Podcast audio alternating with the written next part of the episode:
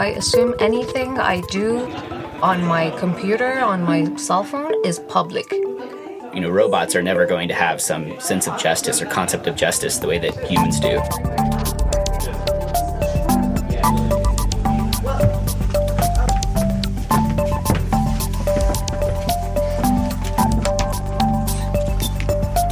And I'll ask you to introduce yourselves with your names and Mm-hmm. what you do here and what brought you here and whatever. Uh, my name is Hoda Heidari. I'm a postdoctoral researcher in the Machine Learning Institute here at ETH. My name is Elliott Ash. I'm an assistant professor at the Department of Social Sciences at the chair of Law, Economics, and Data Science. My name is Jennifer Khakshouri. This is the ETH podcast. Big data and the use of algorithms are changing the world. They're changing politics, economy, our everyday life, and so all of this is probably even changing the way we think. The transformations are happening without us realizing, and they affect us all, if we want or not. I, for example, I leave digital traces behind every step I take, every single thing I look up, or anything I order online, as well as whenever and wherever I take my smartphone with me. My devices know me better than any of my closest friends and family do. Anyone who uses the internet produces tons and tons of data every single day. How did you leave traces behind this morning? In all sorts of ways. I think I uh, used the social media pretty much when I woke up. I checked the news. I uh, used Google Map to navigate my, my way. Uh, what else? I also used the Google Maps to use the tram schedule to get to e- ETH on time. I got one tram earlier than I, I had planned to because otherwise I would have been a little bit late. I also used Gmail, which I guess that, in, at least for the Google company, that leaves some trace for, for, for their data sets. So let's go to the other end, to the algorithms and how they actually work. Hoda Heidari knows. Basically, traditionally, by algorithm, what we mean is a set of rules. That's uh, some human uh, coder writes down and the computer basically just follows those rules. So for instance, a traditional algorithm might say that let's take Jennifer's input about Jennifer's data about her prior financial uh, transactions with a bank and then based on that if she has uh, paid her prior loans on time then I'm going to allocate her another loan. So sort of uh, this could be just a rule that some human coder just writes down next time, you know, an algorithm can automate this decision by taking your input and then telling the bank teller whether they should give you a loan or something. So, so now with machine learning, uh, what's happening is that we try to automate this process of coming up with these decision rules. So instead of someone writing this rule down explicitly, what we use is that we use the data from many, many people. So for instance, the data set could consist of my prior financial transactions and whether I was actually able to pay back a loan or not. It could include similar information about you, about Elliott and everyone. And so from this data set, what a machine learning algorithm does is that it looks at this data set, tries to extract the rules from it. So it could be that the learning algorithm figures out that yes, it is in fact the case that people who have paid back their loans uh, in time in the past are more likely to pay back their future loans. But you have to also take into account whether the person has a job or not. So, so sort of like with a machine learning algorithm, instead of relying on a human being to figure out what the rules are and write it down explicitly, we rely on the learning algorithm to look at the data and pick up the correlation in the data in an automatic fashion and give us a decision rule. So algorithms decide on if I get a loan or not? That could obviously be a problem for me. Who knows if an algorithm takes a fair decision or doesn't? One of the first reactions that, that I actually get whenever I talk about algorithmic fairness is that, well, it looks like algorithms are very objective. How can they be unfair? We usually associate unfairness with some kind of intent, which is a human thing. It's, of course, you know, a computer doesn't have intent.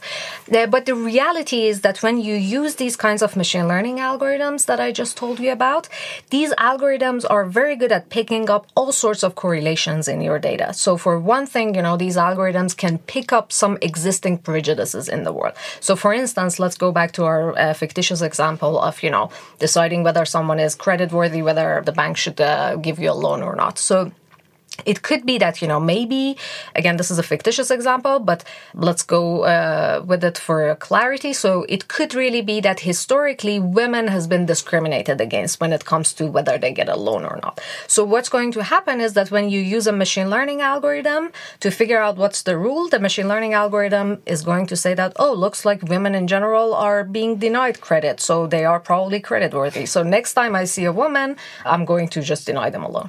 And that's because historically women weren't taken into account and the data is that old? That could be one reason but there are multiple reasons for this. That's actually a very good point. One one thing could be that you know the data does not have sufficient many samples from some parts of the population. The technical term is under or over representation of certain parts of the population in the data set. There are all sorts of other reasons. For instance, there could be past discriminations encoded in the data and so on. So the learning algorithm is very good at picking these up and sort of giving you a discriminatory decision making model. So it, it basically all it tries to do is to imitate uh, what's in the data. So actually, algorithms are very old fashioned nowadays. Well, so just just think about. I think that the, the, the getting a loan or the credit report example is useful. If you think about a banker, a human banker from you know 50 years ago, before the the rise of algorithms, they had to use some kind of decision process to decide who would get a loan. And so you can imagine their thought process. One of the major things they're thinking about is will this person default on the loan? So let's say that's actually the only thing they're thinking about. Will this person default? So they have some idea based on their history of previous transactions and what they know about the person, and they can form this prediction. And then they decide if this person will default, they don't get a loan.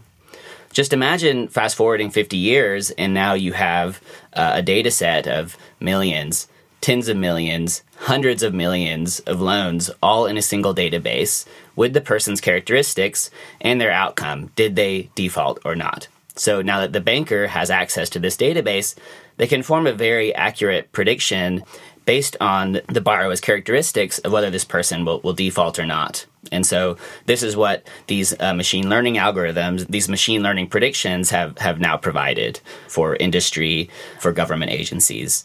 And whether or not um, a human banker is fair is something that is up to up to question, right? Because human decision makers have many prejudices and biases. And the issue with machine learning algorithms potentially is that if they're based on human decision making, uh, then they will also be biased. But if they're designed to try to recover human biases and mitigate them, they ha- also have the potential for being more fair or, or less biased than human decision makers.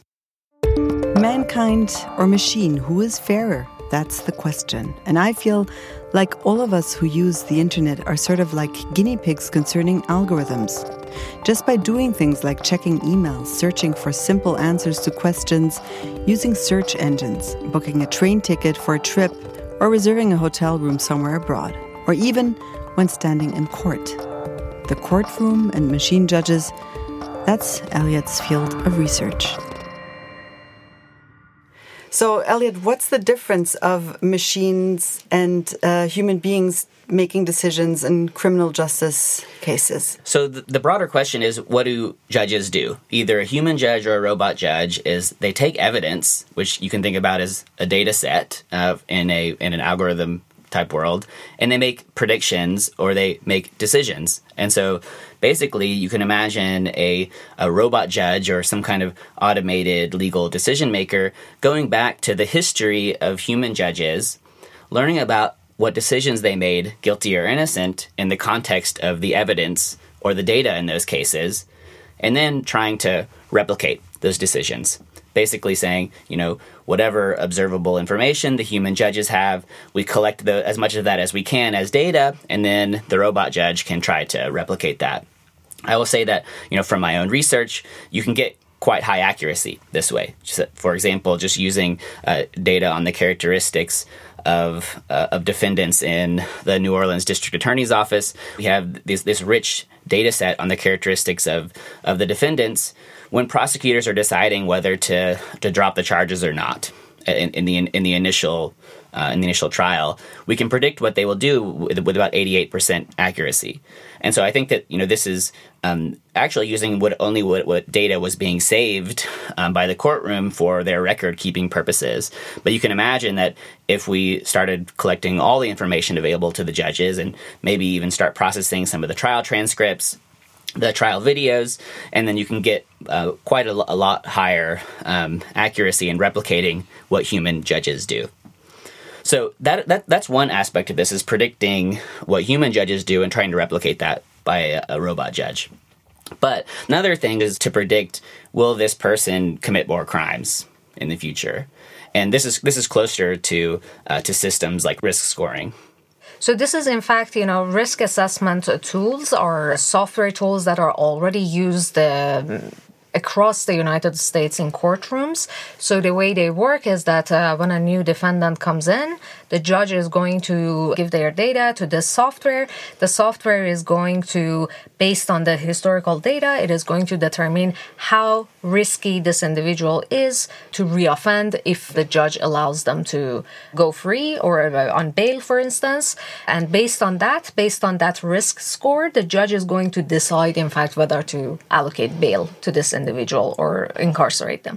So uh, in the summer of 2016, there was this article by ProPublica uh, and this received a lot of attention. And what this article showed was that this software that is widely used in courtrooms uh, across the US to make bail decisions is biased against African American defendants.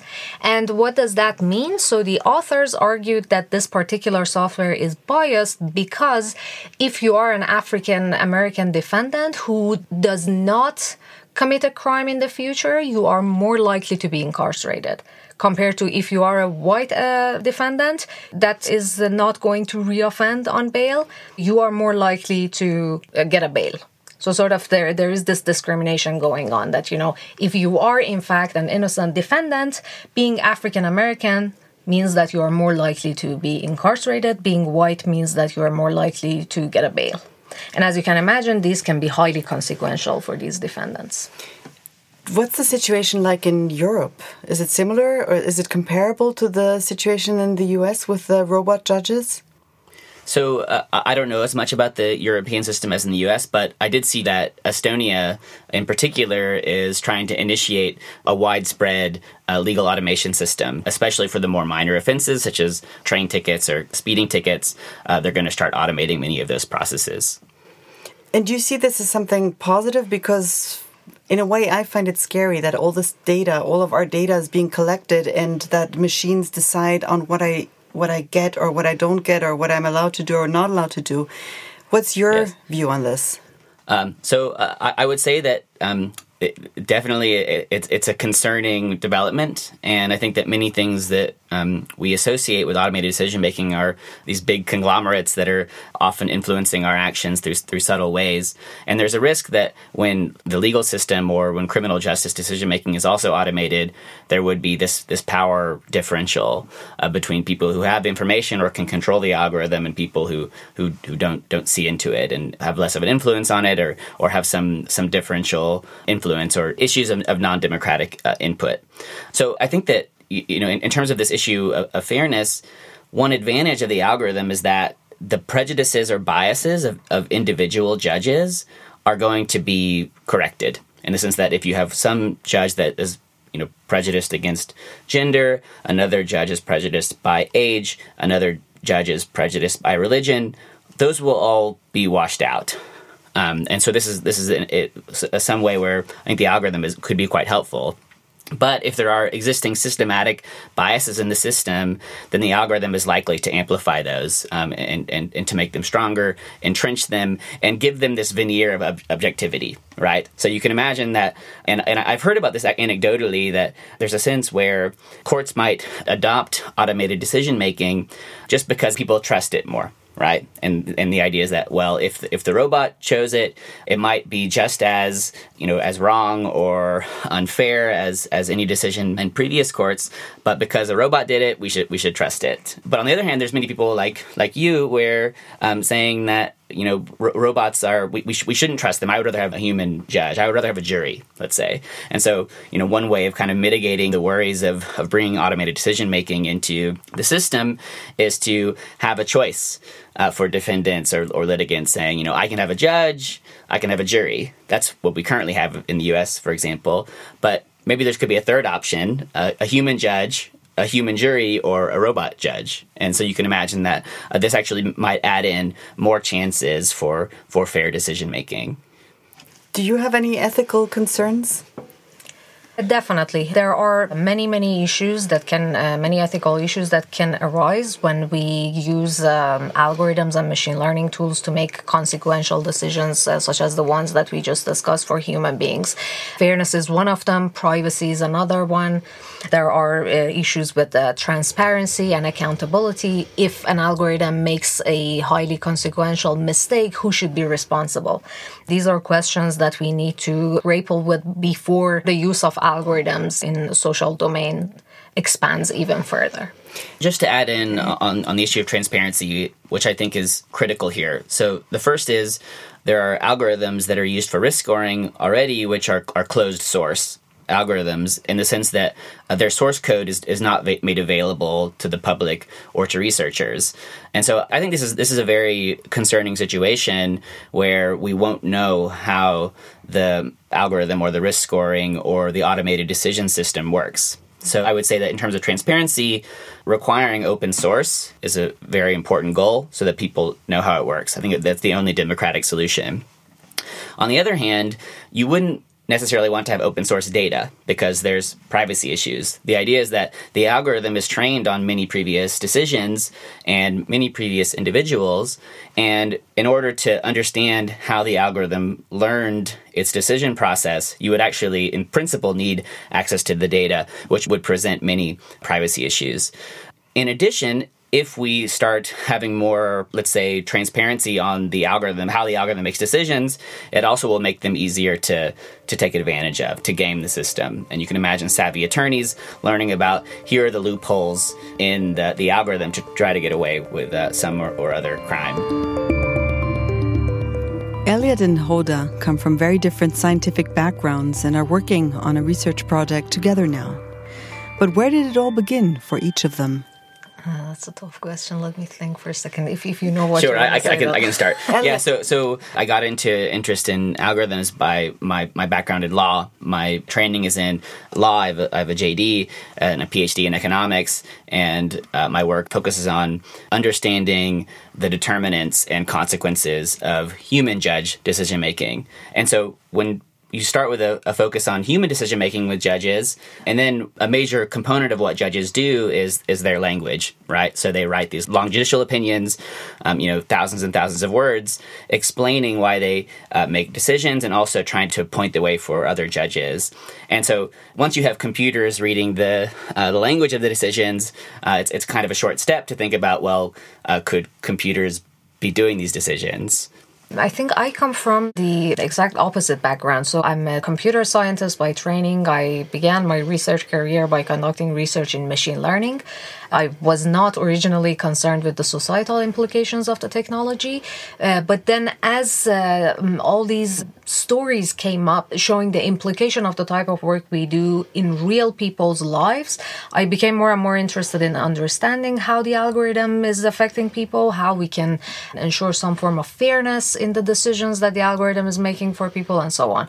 And uh, currently, that's exactly the type of research that I do. So my research is precisely on coming up with measures of fairness for algorithms and coming up with algorithmic mechanisms to enforce those notions of fairness. For me, This all sounds like a topic that not only all of us should be discussing about on many levels, but it also sounds like politics should be taking care. What can I do? What can we do about fairness and unfairness? So, both of you are experts. You know the anatomy of algorithms, of machine learning, but people, everyday people, just normal human beings, how should they deal with this fact of unfair algorithms? What can they do that the algorithms don't treat them unfair? If at all there is anything.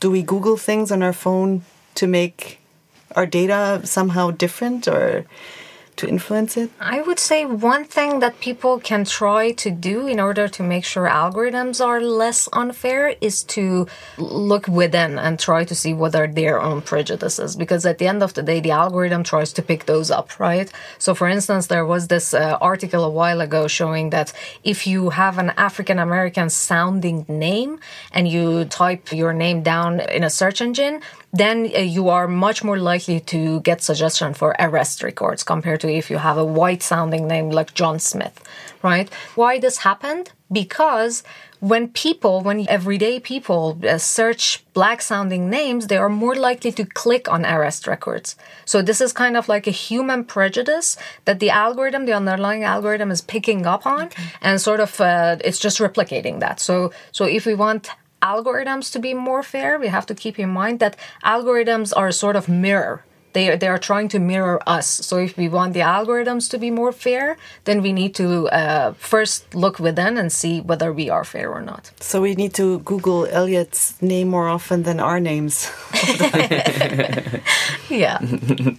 what can um, you know regular people do? So in the case of, of uh, um, where algorithms or machine learning is, is currently most, let's say, invasive, is in, in the case of you know search engines and and uh, social media uh, advertising and, and tracking. I think that there are now plenty of tools for you know blocking advertising, blocking trackers. I would of course be greatly in favor of more people doing this, and I think in the case of sort of uh, automated decision making in, in the law, there's not much that people can do right now. I think partly because these systems haven't become totally universal yet. And I would say that this is still in the realm of policy. So, you know, people should um, stay informed for, for voting and, you know, asking their public officials about it.